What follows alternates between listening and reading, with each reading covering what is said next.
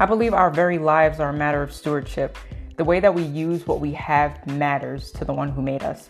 He intended for us to manage this life and all that comes with it. This is a podcast to connect the dots of all the ways we manage the substance of our lives, from hard work to housework, from relationships to identity, from purpose to desires, wellness, creativity, and everything that makes up our lives.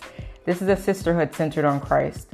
On this podcast, I'll be sharing thoughts and transparent talks on what God is teaching me as I wear these different hats and manage various things just like you do, only differently in my own style for His glory.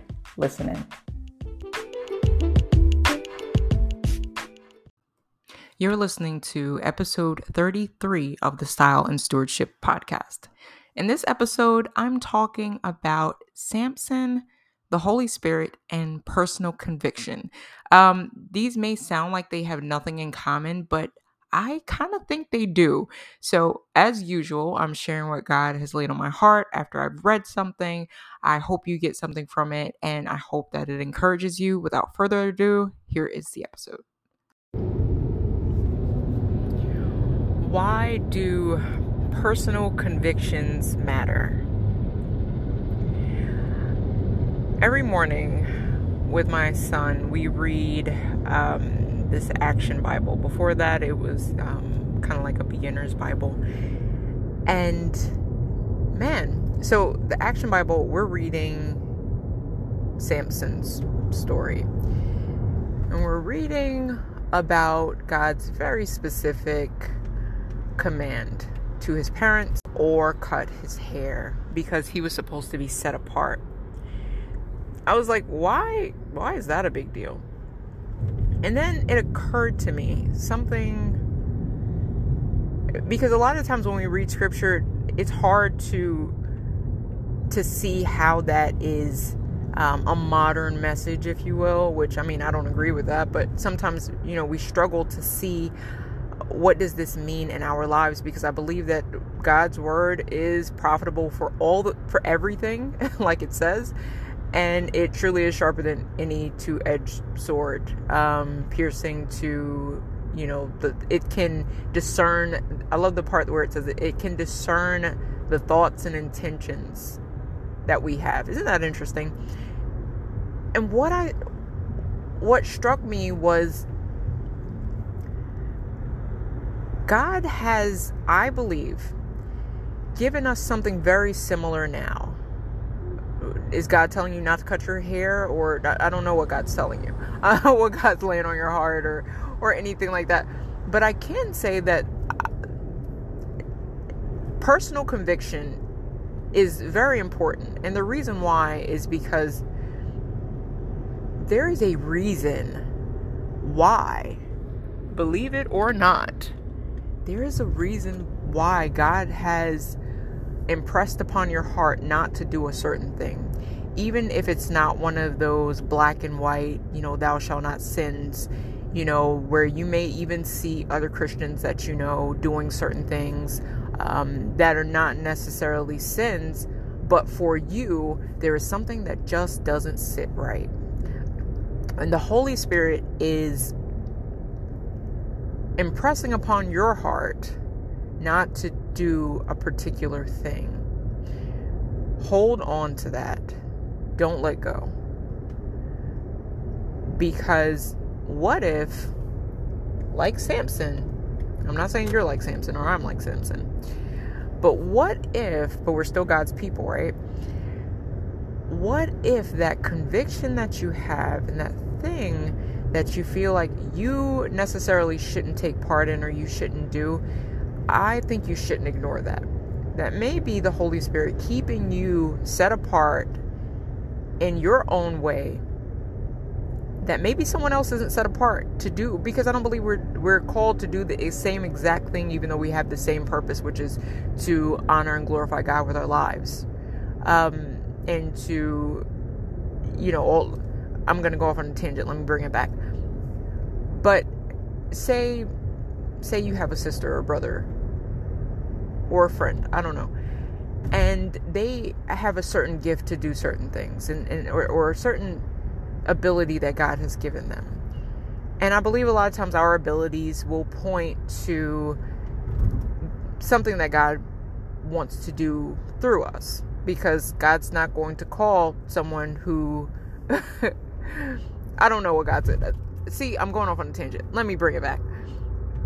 Your personal convictions may be the things that God is trying to kind of set you apart for and sanctify you um, in and through.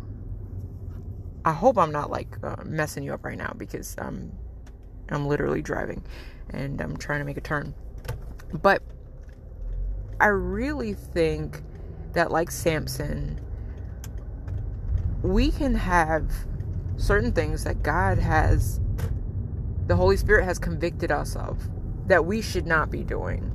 And even though we don't necessarily know why, or it may not necessarily be an outright sin or something that we understand logically, if God said no or if God said don't, like heed that. Heed that that um what's the word?